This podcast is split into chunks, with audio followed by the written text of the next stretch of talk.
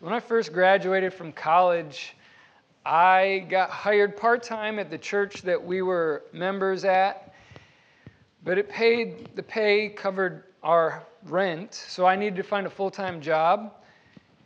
In that time, the economy wasn't really doing well and getting work was not easy. And if you know me, I'm not a, I can be kind of awkward at times. So I don't interview very well. So I was applying job after job after job, and I finally got one interview, and I went in so nervous. I was so uptight in my own head. I have no idea what I said to their questions, but it didn't make sense apparently because I didn't get the job. And I'm, I mean, we're like about to get married. I need a job. So, a lady from our church calls me. She's like, I'm the executive manager of a retirement home and I need an operations manager. The job is yours. Just come physically, show up with a pulse to an interview, and the job is yours.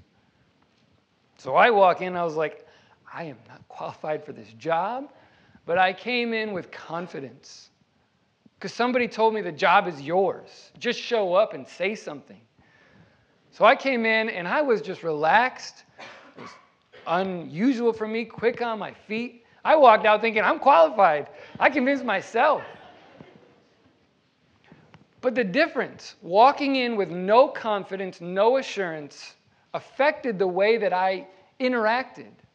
But walking in with true confidence and assurance to the other interview, I was a different person. It had practical implications for how I did the interview. Say, what does this have to do with anything? The level of confidence we have in our relationship with God is similar. If we know I'm a son of God, I'm a daughter of God, that changes the way we live. The level of confidence we have in the relationship affects our day to day. If we're always wondering, am I really a, a son? Am I really a daughter? Doesn't mean we're not if we wrestle with those things, but it does affect our day to day in the same way. So, John is going to write to us at the end of his letter about the confidence we can have in our relationship with the Lord himself. So 1 John chapter 5 verse 13 through 21. 1 John 5 13 through 21. I write these things to you who believe in the name of the Son of God, that you may know that you have eternal life. And this is the confidence that we have toward him, that if we ask anything according to his will, he will hear us. And if we know that he hears us in whatever we ask, we know that we have the request that we have asked of. If anyone sees his brother committing a sin not leading to death, he shall ask, and God will give him life. To those who commit sins that do not lead to death, there is a sin that leads to death. I do not say that one should pray for that. All wrongdoing is sin, but there is a sin that does not lead to death. We know that everyone who has been born of God does not keep on sinning, but he who has been born of God protects him and the evil one does not touch him. We know that we are from God, and the whole world lies in the power of the evil one. And we know that the Son of God has come and given us understanding, so that we may know him who is true. And we are in him who is true, in his Son, Jesus Christ. He is the true God in eternal life. Little children, keep yourselves from idols. There's a lot to unpack in this passage. Uh, but if we were to summarize kind of the big picture of this text, it would be this Know that in Christ you have eternal life and all of its advantages. Know that in Christ you have eternal life and all of its advantages. We're going to look at five things today and the first one is going to be kind of a statement of assurance, and the next four will be those advantages that come from knowing you have life. So the first, know you have eternal life in verse 13. Know you have eternal life in verse 13. Secondly, know he hears and answers prayer in verse 14 through 17. Third, know you have spiritual protection in verse 18. Any guess what the next one starts with? Know you are his in verse 19. And lastly, know the true God, verse 20 and 21. Normally I try one or two points, but there's five, five points today. They won't all equally be the same amount of time. Before we jump into verse 13, though, it's, it's important that we remind ourselves of where we've been. First John is written to Christians who are being assaulted by false teaching. People have left the faith and are saying, who you think Jesus is isn't who he really is. And maybe if you believe in that Jesus that we started out with, you don't have real spiritual life. So, John has been writing to reassure these Christians we believe in the true Christ. God come in the flesh. Jesus is who we have been preaching the whole time. And those who are, who are calling into question the sincerity of your faith and the sincerity of the life that you have in Him, they're the ones who are false. You, you have life. You have life. And this is what it looks like love your brother and sister in Christ, walk in holiness, and hold to the truth. Last week we ended with this wonderful section on eternal life. Eternal life is found only in Jesus. And those who believe in this Jesus have life the moment they believe. That's what he's told us. And now we come to verse 13. So, verse 13, first point know that you have eternal life. He says in verse 13, I write these things to you. Now, when he says, I write these things, he's referring to the whole book. He's concluding the book, he's summarizing everything I've just said, all that I've just written to you. All this stuff about Jesus being the one who forgives sins.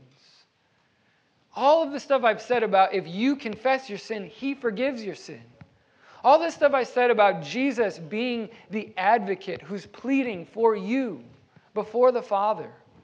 All that I've said about Jesus coming to die, to bear God's justice in your place. All that I've said about the God in heaven who is love. And all that I've said about what it looks like to actually believe Jesus, the, the loving brother and sister, the, the walking in holiness and walking in truth. All these things I've written to you. Why? So that those who are believing in the name of the Son of God may know they have eternal life. Miss Willie read for us a moment ago the end of John's gospel, where he's just presented this case that Jesus is the Messiah. And the purpose of John's gospel, those verses she read, was that knowing that he's the Messiah, you would believe in him and have life. Now, notice the difference. It's subtle, but there's a difference. It's not, he's not here pleading, believe in him to get life. In John's letter, what he's saying is, those who have believed, I'm writing so that you know that you have life. He's not writing to the unbeliever to say, believe in Jesus so you have life. He's writing to the Christian who's been assaulted by false teachers saying, you don't have life in this Jesus you believe in.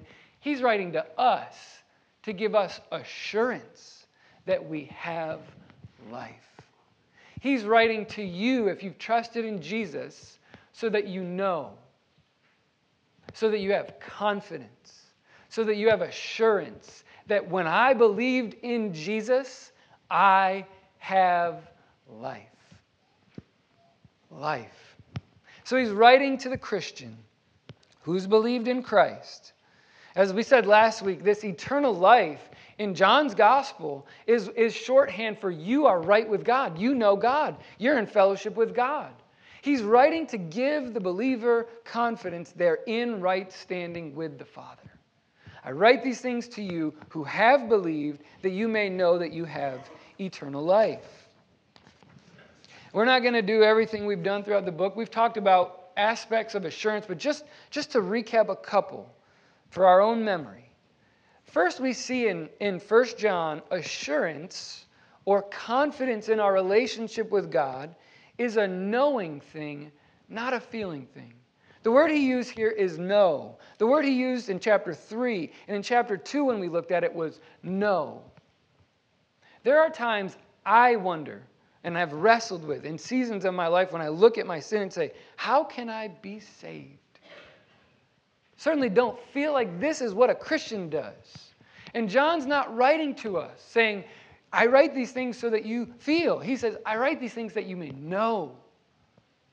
There is truth in the Bible all over its pages that Jesus Christ is a trustworthy Savior. He is who He says He is. He died on a cross bearing your guilt, bearing God's justice for your guilt. And He rose from the grave and He offers life to any who come and believe.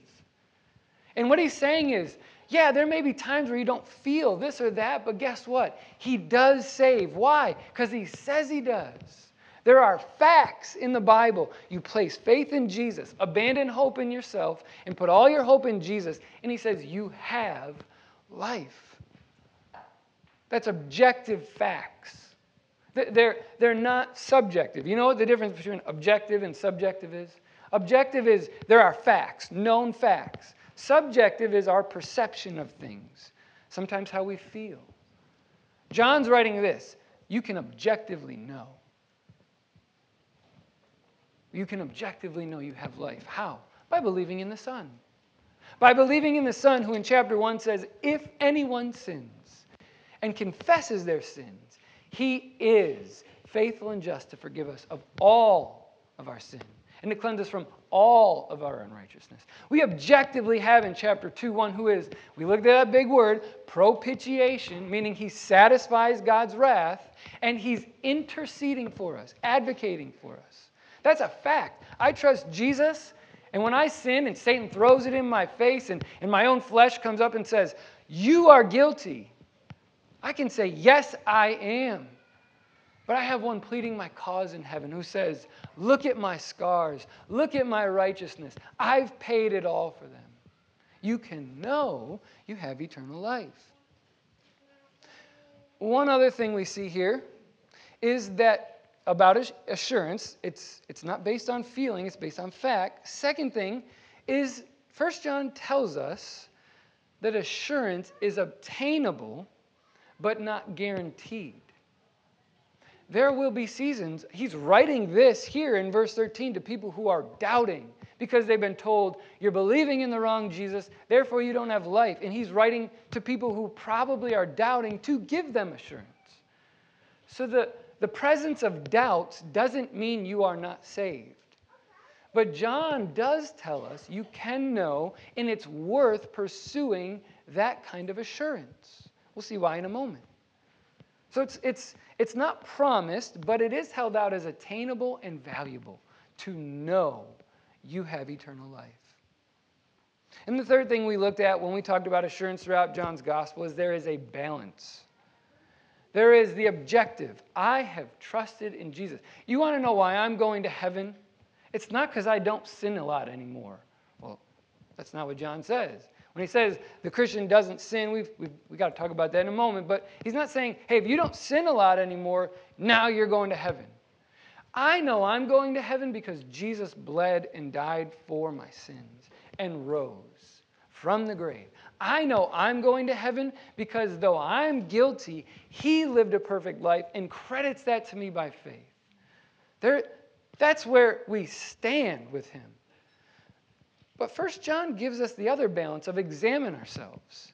If you have trusted Jesus, it has a look.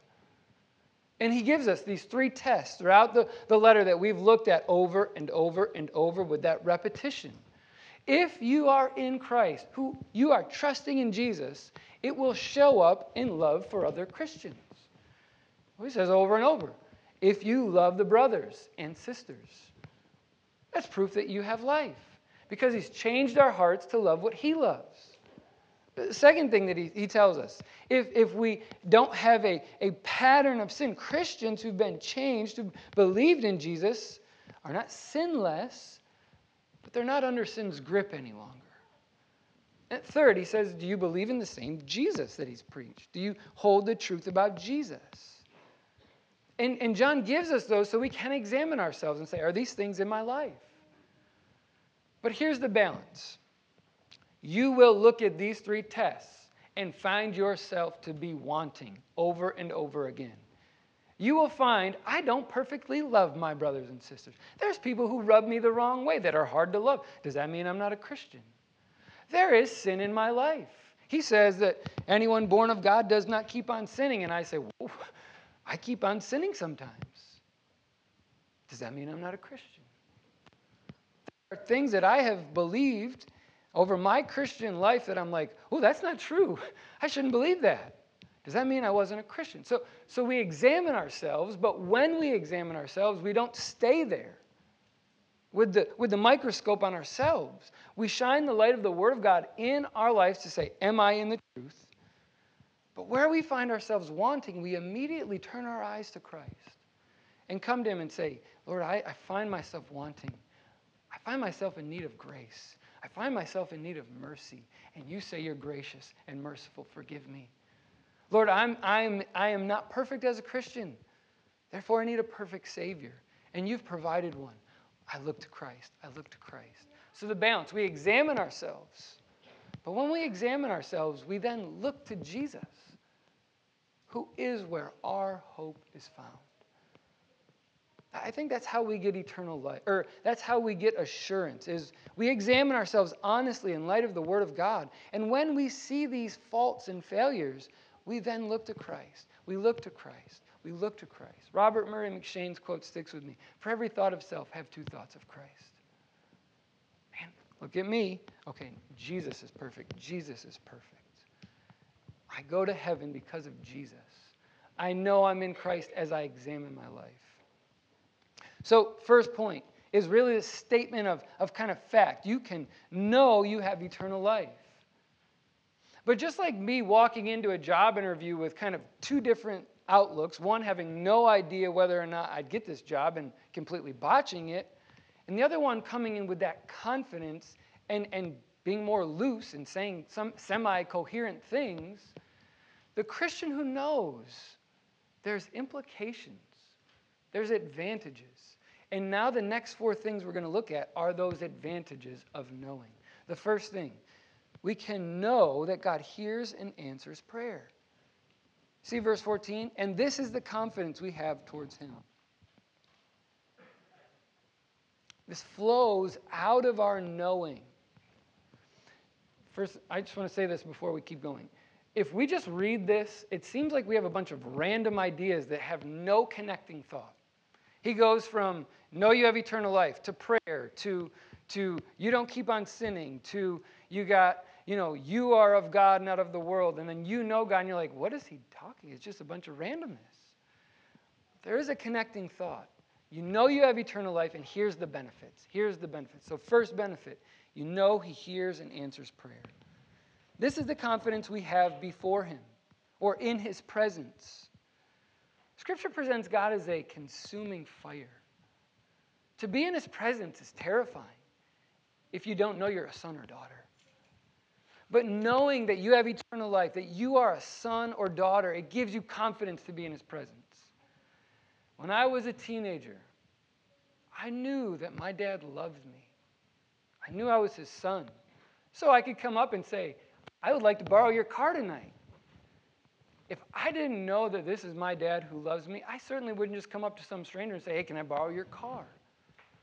I knew my dad loved me.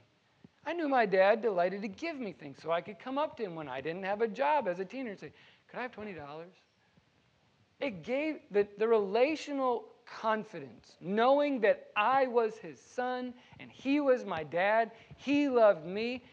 It gave me boldness to ask for things that I wouldn't ask you for. Right? If I just I didn't know you, I, I wouldn't walk up to Dawson and say, Hey, I don't know your name. Can I borrow your car? But if I know Dawson, if I know him, I can come up and ask. And I think what he's doing here is the same thing. Knowing you have life, knowing that you are in fellowship with God, that that relationship has been repaired and you know him, allows you to ask. allows you to come before not just the God who's a consuming fire, but the God who is a loving Father and say, Your son has come to ask. Your daughter has come to ask. Notice what he says here. And this is the confidence we have towards him. If we ask anything according to his will, he hears us. We'll get to the according to his will in a moment, but the emphasis of this entire sentence is the word anything.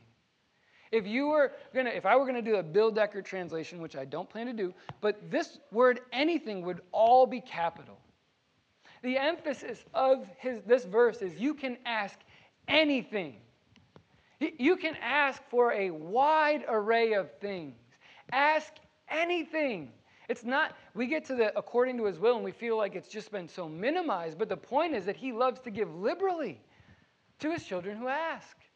If we ask anything according to his will, the stress is on the, the fruit of the relational assurance. I come boldly and I can ask for much. And why? Because we know He hears us. We know that the Father in heaven delights to hear His children. And if He hears us, in verse 15, we know, there's that word again, we know that He will give our request. Now let's start putting some of the Bible together so that we have this in context. The Bible is where God reveals His will to us, He tells us what He wants us to be like. That is what informs our asking. This verse is saying, I know that on my own I'm a fool and often need wisdom, but the Bible tells me that God is wise, and if I ask, He will give. So, guess what? I know His will is for me to have wisdom. So I can come with confidence Lord, I don't have a clue what I'm doing. I need wisdom. With the confidence that He's not an ogre in the sky with a closed fist, but a loving Father who will say, Wisdom. We know it is the will of God, and 1 Thessalonians says, This is the will of God, your sanctification. I can come to Him, Father, I, I'm not perfectly like Jesus. I want you to make me more like Jesus. And I know that's His will. And I can come and ask, Father, would you change me? I know it's His will for me to love others. Father, I struggle to love. I, I struggle not to be selfish. Would you change me? Would you change me? Would you make me more like your son? And we have the confidence that He will answer those requests. We don't, however, know exactly how He will answer those requests. I like to pray, Lord, make me more like Jesus, and expect that I'd wake up the next day instantly more like Jesus. There's a song, we don't sing it here. It's an old hymn, I ask the Lord that I might grow. And the, the hymn is a long hymn, very long hymn. I think there's like eight stanzas, but he starts out with, I ask the Lord that I might grow in faith and love and every grace, that more of his salvation know. In some other words, I don't remember them all right now. But then the next line comes, and then the Lord started bringing trials to my life. And I started wondering is he answering my request? Does he love me? It almost drove me to despair. And by the end of it, he's like, The Lord has brought me low. He's humbled me. He, he's, he's brought me to the place where I find my whole hope in him. The Lord answered his prayer not how we expected. We can ask, Lord, I need this. I know your word says you want me to be like this, and He will answer. But often it will not be in a microwave overnight, and it might show up through trials and tribulations. There are also other things in Scripture, we won't go into all of them, but the Lord does also factor in our motives. There are things like if we regard iniquity in our heart, He may not hear us. We might ask with the wrong motives that we spend on ourselves, and He may not answer. So there are times where the Lord says no. But the general stance of the Father is you ask according to my will, and I love to give it. This is a verse that tells us you know your relationship with the Lord, you come boldly and ask. One other thing I want to say before we look at verse 16 and 17. Even though we have the guardrail here of asking according to his will. This, doesn't, this isn't a verse that says you can't ask for other things. We can ask for healing, even though the Bible doesn't say the Lord will will healing in every instance. We can ask for, I need a new job. I need a new car. Like, it's not like he's saying, don't ever ask those things. We just don't have the confidence that he'll give them all the time. But he does say, come and bring all your requests to me, bring all your burdens to me. But there are just some things we know from the Bible that he wants us to have all the time. And there are other things that he may say, this isn't good for you. But that doesn't mean his children can't ask for them. Because there are many times he does delight to give those things. Verse 16 and 17. Here's the connection here. We've gone from I can know that I have eternal life through faith in Jesus. That gives me a confidence. I know He hears and answers prayer. And then we get to 16 and 17 and say, How does this fit? I think 16 and 17 is giving us an example of God hearing and answering prayer. Verse 16 If anyone sees his brother committing a sin not leading to death, he shall ask, and God will give him life. To those who commit sins that do not lead to death. Obviously, we need to talk about what is a sin unto death and a sin not unto death. But before we get into all the weeds of that, let's just get the clear picture here. There, are in the, there is in the Christian life such relational closeness that we see each other's lives. He's not talking about being the moral police that are like, let me find some dirt in your life. I found a sin. No, but in the, in the context of church life, we will see each other. You will see me sin. I will see you sin. And in the book, he's told us that we're to love one another. And one of the ways that we love one another is that we care about each other's spiritual state. And when we see each other not following Jesus, we pray for one another. And here's the confidence we have that if we see our brothers or sisters sinning in a way that doesn't lead to death, we know we can pray for them and the Lord will hear our prayer. Now, what in the world is he talking about with a sin unto death and a sin not unto death? There is a lot of debate about this, and we're not going to go into all the views, but I think the best way to understand it is that it is, has to do with something that's happening in the book. There's a context to the book. In the context of the book, there were many people who started out in the church saying, Jesus, Jesus, Jesus, and came to a point where they said, We don't believe that anymore. We are, with eyes wide open, rejecting that now. Oh, and we know that He wants us to live holy, but we are now going to say, we don't care. We can live however we want. And we know that He wants us to love one another, but we don't care. We'll live how we want. I think this has to be something to do, a sin unto death, that's happening in the book. And what John is talking about when he talks about a sin not unto death and a sin unto death is that there are those who, with eyes wide open, have hardened their heart and said, I don't care about what's true. And proven, according to chapter 2, that they were never actually Christians. Therefore, they don't have life. But Christians do sin. We found that in chapter 1. If anyone says he has no sin, he's a liar and the truth is not in him. Sin not unto death, I think, is are sins that Christians commit. We commit sin. But we're not in danger of eternal damnation. Why? Because Christ has paid for them, and we've believed in him, and he's washed us, and he's given us life. Oh, and by the way, Christians will respond with repentance. I deal with my sin differently than I did before Jesus. I sin, and sometimes it may take me a while to see it, but I want to confess my sin to the Lord. If I do things wrong this way, I want to confess those and make things right this way. And in that way, it's a sin not leading unto death. It's a repented of, covered by Jesus' blood kind of sin. But there are people who have said, I want nothing to do with that. And it's so hard in their heart, and their sin leads unto eternal death because they've never repented. They're not coming to Christ for mercy. So he's dealing with two different kinds of people. Notice he doesn't, he's very careful in his language when he talks about a sin that leads unto death to not say if a brother or sister commits it. He's talking about two different groups of people the Christian and the non Christian. And the confidence we have is when I pray for my brothers and sisters who I, I find in sin, the Lord will hear. And He'll keep them, He'll preserve them. Often He will do it through the prayers of the saints. That might be the means, but He does not bring them to eternal judgment.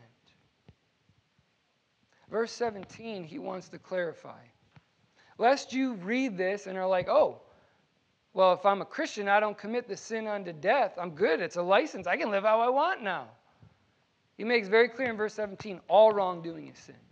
It's all a big deal, it, it, it all matters. But believers are not in danger of eternal judgment and eternal death because they're in Christ. They have life. So maybe you're sitting here, maybe you were reading this week in verse 16 and 17 saying, What is it, number one, and have I committed it? If you're in Christ, you have life. If you're in Christ, you've not committed the sin unto death. But let me also say, if you would say, I'm not in Christ, this is not a verse that's like, you're hopeless. If you turn to Christ, you will have life. If you turn, even if you're like, I have with eyes wide open pushed Jesus away for years, his promise is still applicable to you. He will forgive, He will wash, He'll give mercy.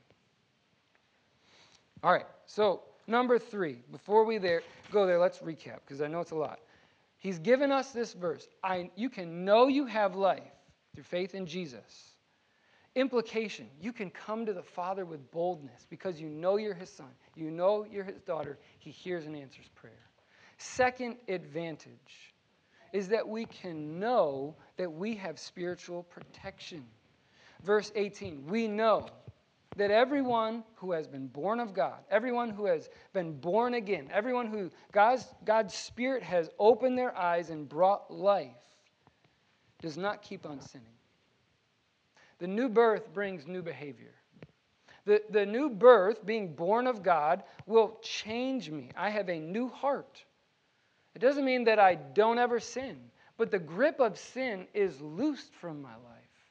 I, I, may struggle with sin. I may even have areas that are entangling sins, but the pattern of sin over my life is, is broken.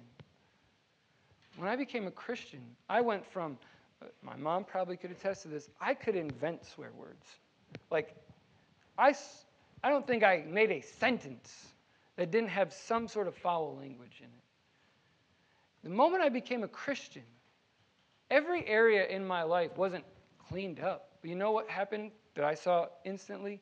I started talking differently. And when I didn't speak in ways that honored the Lord, for the first time I started thinking, that's wrong. It bothered me. I asked the Lord for mercy, and He started changing me.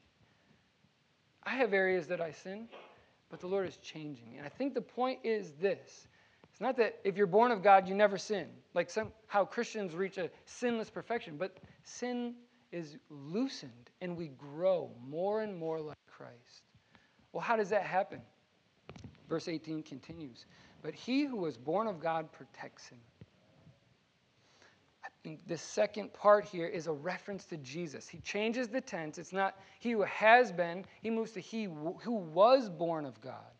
We who are sons and daughters by adoption, made God's children, Jesus, the one born of God by nature, the very nature of God, the eternal Son, does what? He protects us, He keeps us. Throughout the, the New Testament, we find that Christians' protection is found not in themselves, but in Christ. He is the one who keeps us in the book of Jude. He is the one who holds us in his hand in John 10. He is the one who guards us in 1 Peter chapter 1 verse 4. He, he is the one protecting us. Why is it that we, we don't sin or have a broken pattern of sin or are growing in Christ likeness? It's because the Son preserves us. See what he's doing in the context? He, he in verse 18 is saying, if you think I'm talking about you doing the sin unto death, I'm not talking about you because Jesus protects you, He holds you, He guards you. He's giving us this great confidence. You can know that you have protection. From who? From what? Verse 18 continues From the evil one. He doesn't touch us. Western culture has become so scientific, proven facts that we have so de emphasized the spiritual world.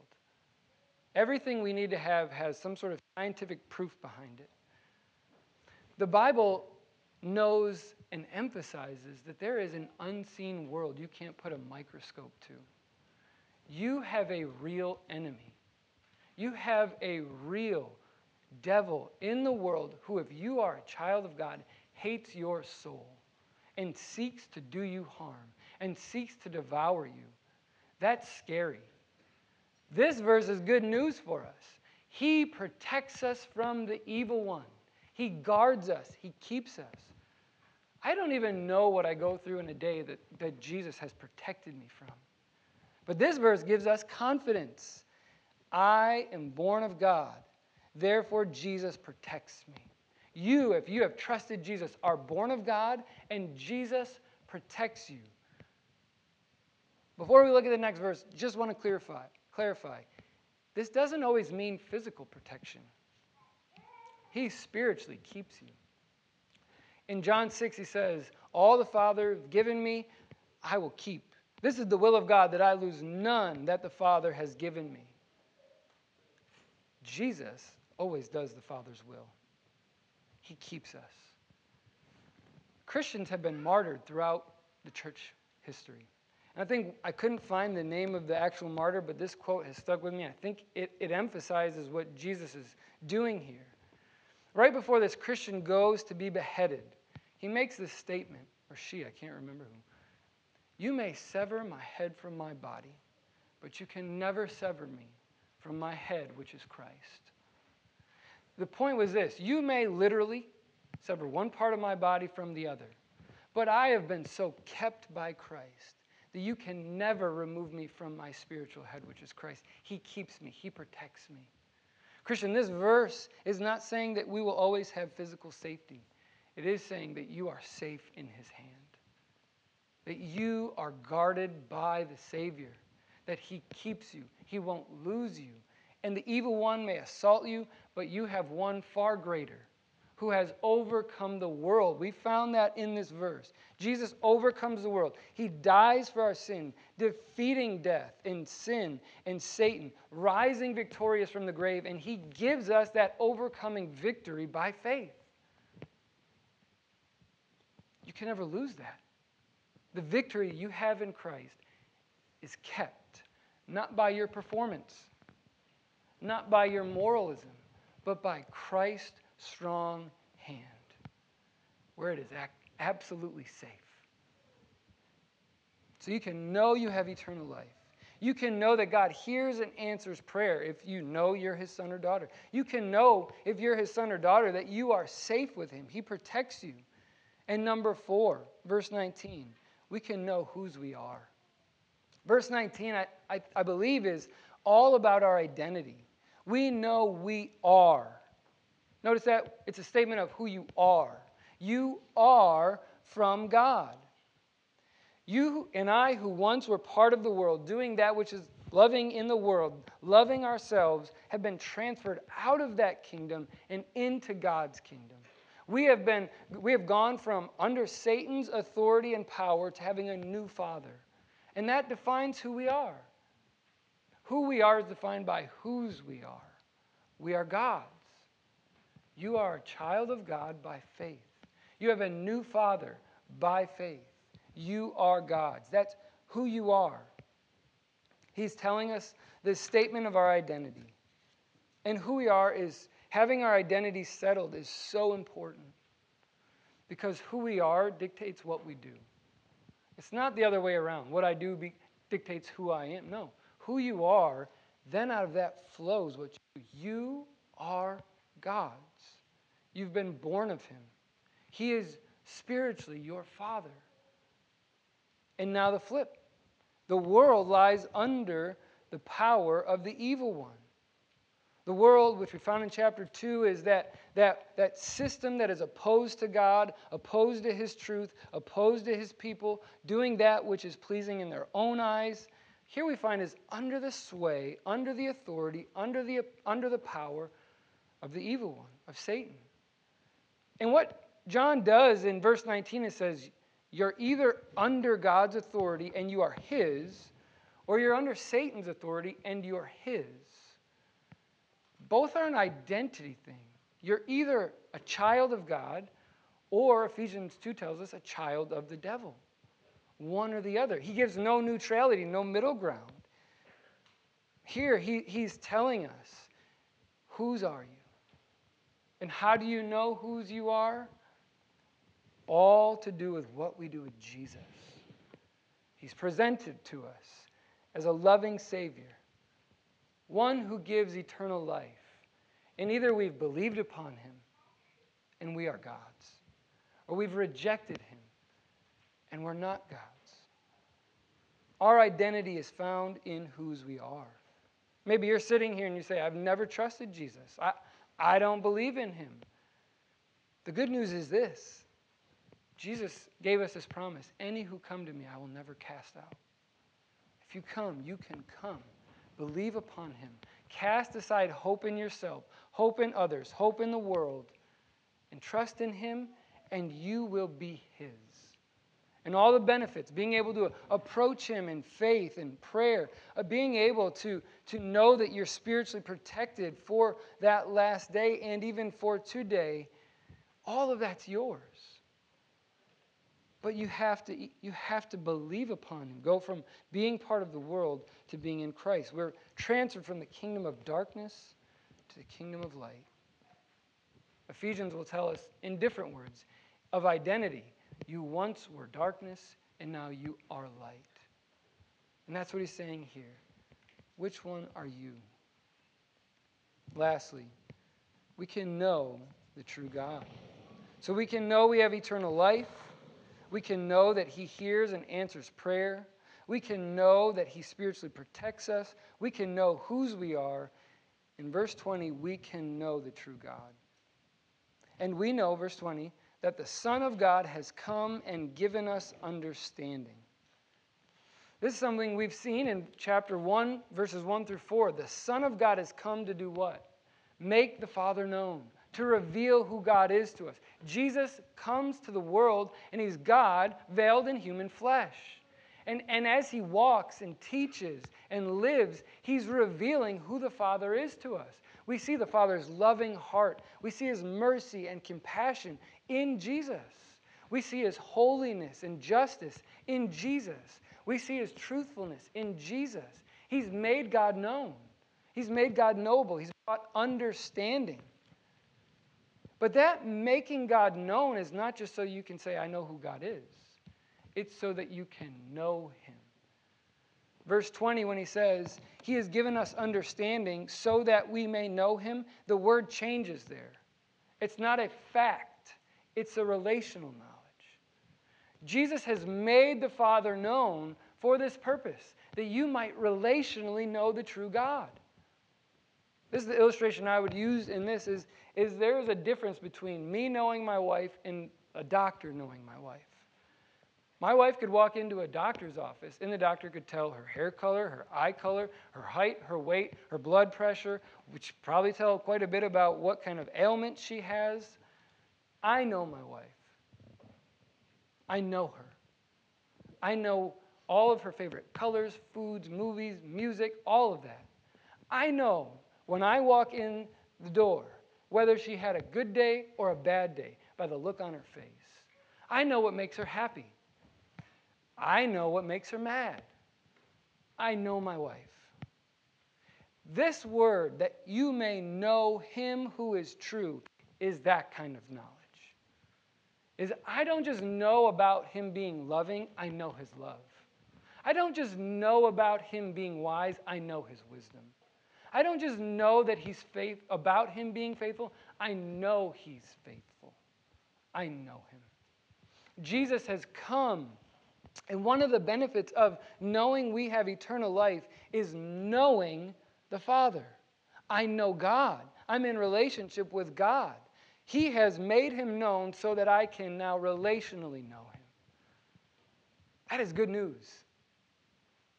You and I, sinful creatures, through Jesus Christ, can relationally know the creator of the entire universe.